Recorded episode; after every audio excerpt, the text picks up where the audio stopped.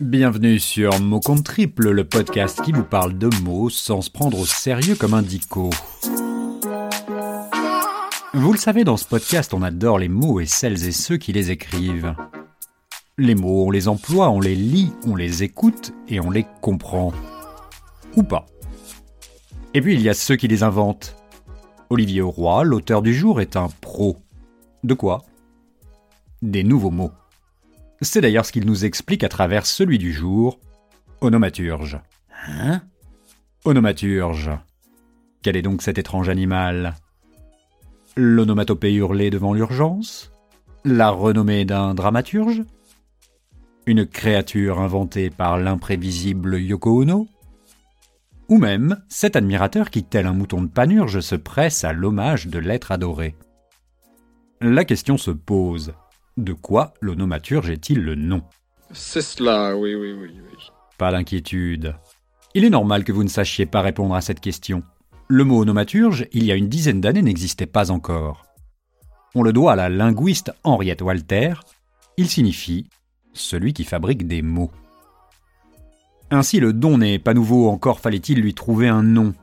Lewis Carroll fut un précurseur, on lui doit ce vocabulaire fantasque né d'une imagination débordante et d'un dictionnaire qu'il trouvait trop étroit. Il y a des moments, j'ai vraiment l'impression que vous me prenez pour un imbécile. Hein.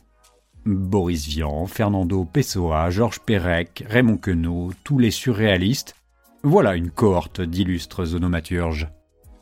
Le passe-temps est devenu métier. Les onomaturges qui travaillent à la Commission générale de terminologie et de néologie transforment les anglicismes. C'est de leur brainstorming, pardon, de leur remue-ménage que sont nés divulgachés pour remplacer spoiler ou l'aguichage pour faire oublier le teasing. Ok Et qu'en est-il des noms de marques? Pour les Anglais, un créateur de marque s'appelle un namer. Mais en France, celui qui trouve les noms n'avait toujours pas de nom. Tout naturellement, et par le retruchement d'Henriette, il devint lui aussi onomaturge. Bas de contention, parfum, sextoy, berline, dentifrice, hôtel, missile, yaourt, aspirateur, bière, antidépresseur, petite culotte. C'est un inventaire à l'après-vert. L'onomaturge peut tout baptiser. Ce qui n'a pas de nom n'existe pas encore. Alors oui, l'onomaturge a quelque chose du démurge. Voilà, c'est tout pour aujourd'hui. Merci à Olivier Auroy pour sa participation.